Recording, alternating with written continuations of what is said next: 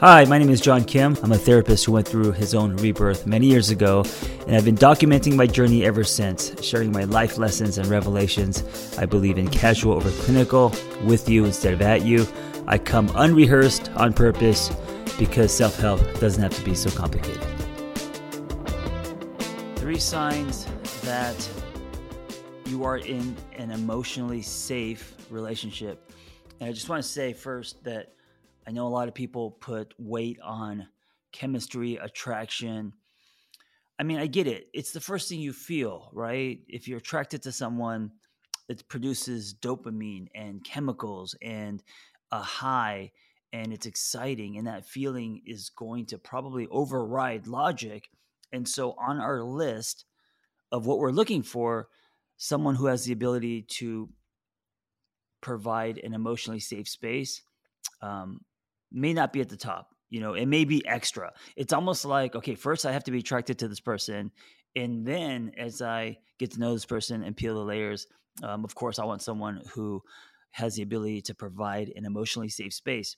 Here's the problem with that because um, you may be really attracted to this person and things may be going good. And then you may start compromising when you get to this the the uh, the the place on your list where you're like, okay, now can this person build something healthy? And so, I encourage you to put that on the top of your list. If you're single and you're searching, I shouldn't say searching. It sounds like you're desperate. If you're single and you're attracting and you're open to uh, meeting people who you want to invest in, who deserve you, make sure that on the top of your list, and it doesn't have to be number one, but I would say top three. If the person doesn't have the ability to create a safe emotional space, you're you're going to be building on on sand. You know, attraction and chemistry and quote unquote hot is not going to build legs of a relationship. It's not going to carry you when the honeymoon fades and you want to invest in this person. You want to build something sustainable. So here are three signs. One, you're not afraid to fight or bring up hard things. Now, it's okay to have butterflies because we all get nervous when you know we know we have to talk about something hard, difficult. Um, but it, but you shouldn't have bats, right?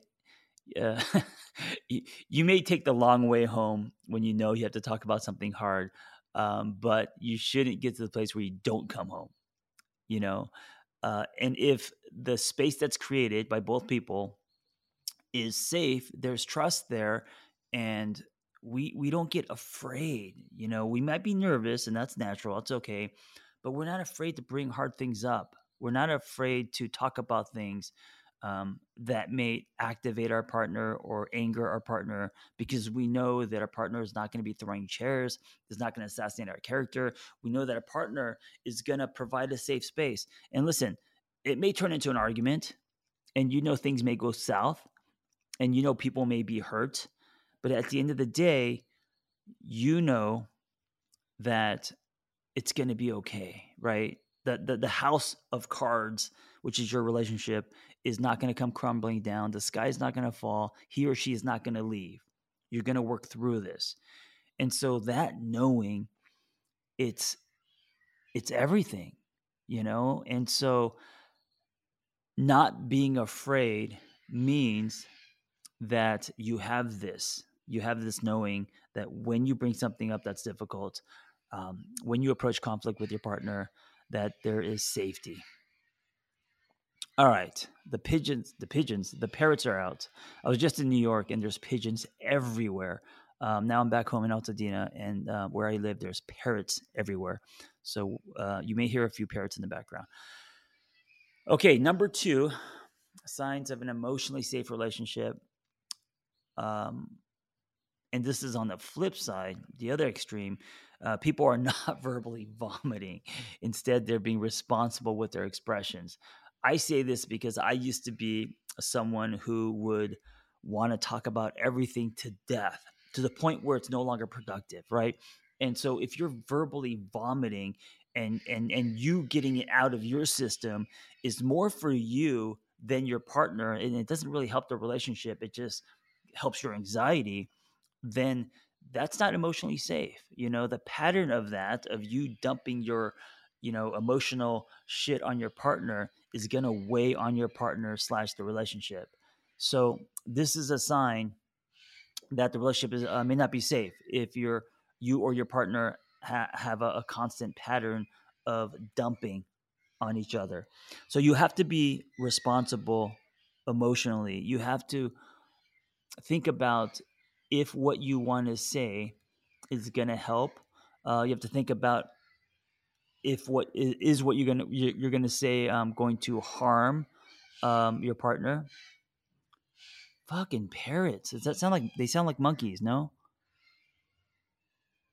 I swear I feel so bad because I think a lot of people think I do my podcast at the zoo, and I'm I'm just in my garage. I, I just can't help it. I close the garage and they just come in through the sound comes in through the windows and shit. Anyway, if you are verbally, verbally vomiting, if you feel like your partner is constantly unloading on you, um, taking that space hostage by venting way too much, that does not provide a safe space. That is a sign of an emotionally um, unsafe space and you know so what do you do when that happens? Well you you actually express it. You say hey listen uh, when you talk about those things of course i care and i want to listen um, but they they they impact me in this way. You know i um, now have anxiety.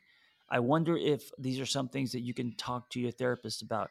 It doesn't mean i don't love you. Of course i love you and i care about where you're at what you're going through and i want to hear it but when you um, dwell on it, when you talk about it so much that it starts to uh, make both of us, you know, depressed and live on lower frequencies, it's really hard for me. It's very challenging for me. How can I support you um, with all that without me also, you know, falling down, without me also falling into quicksand? And if your partner says, "Well, this is what love looks like. If I go down, you go down with me," uh, that is that is not what love looks like. That may be what love looked like in the in your twenties. That is called uh, codependency. That is called enmeshment. That is called uh, two people who are doing life on top of each other, not with each other. So you tell your partner you'll give him your hand, not your life. Don't say that he's gonna. That's gonna be a fight. So uh, you you you express to your partner that uh, verbally vomiting is cracking the relationship space. All right, number three, you don't feel like you're in trouble all the time. But a lot of this may have to do with your own story, not just your partner or your relationship, right? So, what I mean by this is uh, people who always feel like something they did something wrong, they're on edge, they're on eggshells, and um, they're afraid that they're always in trouble. This is a sign that the uh, emotional safety of the relationship is uh, being hindered. It's cracked. It's not safe. You know, so uh, if you feel this way, the first thing you you have to do before you start pointing fingers is to ask yourself how much of this has to do with my story. If you have a pattern of being in relationships, starting with the relationship with your parents where you are always in trouble and your nervous system is activated when you come home because you're going to get, you know, uh, I don't know, time out or um, uh, beaten or um, consequences because uh, there's always something that you did wrong. And, and if that's been your story and it ripples into your adulthood, uh, that's totally fair. It's important to look at that and take ownership of how much of you feeling that you're always in trouble in your relationship has to do with you and how much of it is truth. So this is something that you it's that you should process with your therapist. If you're someone that always feels like you're in trouble, it's coming from somewhere. And so you have to determine how much of that is true and if that is true it's something that you have to talk to your partner about and how much of it is just like your own shit your own story that you need to you need to work through because if people are feeling like they're in trouble that's not connection that's fear and you're not going to love hard, you're going to love soft. You're going to lo- love with fear. And by heart, I mean love with vulnerability, love showing your true self. And if you feel like you're always in trouble, you may feel like um, you may be pulling more from your pseudo self than your solid self in the relationship. And that doesn't produce trust and glue. Instead, it's kind of like a, a crowbar. It's gonna it's gonna crack your relationship. You're gonna start drifting, or your partner's gonna start drifting. So here are the three signs that you're in an emotionally safe relationship is uh, you're not afraid to fight or bring up hard things. Remember, it's not about how many times we fight, it's about how we fight. So, this means that you and your partner both have the ability to provide a safe space. But sometimes, you know, we, we, we, I mean, most of us don't like conflict. So, it's okay to um, it's okay that it's uncomfortable you're just not afraid right you just you just know that that you could have this conversation and trust that it's going to be okay even if it doesn't feel okay number two you're responsible for your verbal vomiting or um, and your partner as well so both of you are not um, unloading on each other so much that you are taking the other person hostage and then number three uh, you don't feel like you're in trouble all the time and by the way, if you feel like you're in trouble all the time, there's also a chance that relationship dynamic is one of parent and child instead of two partners, right? So uh, make sure that you process that so you don't feel that way. So the relationship dynamic is not one of um, a parent and child because um, no one wants to be intimate with their children. Okay, thank you for listening. I hope that's helpful. Hey, if you have a passion for helping others and you want to create a more meaningful career or add to your current skill set, it's time to become a life coach with Lumia.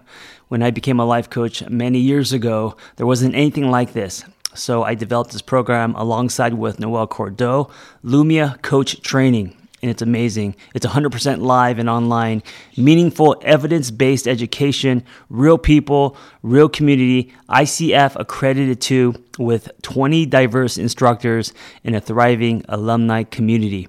Go to theangrytherapist.com and click on Become a Coach and explore Lumia Coach Training. I'll see you in class.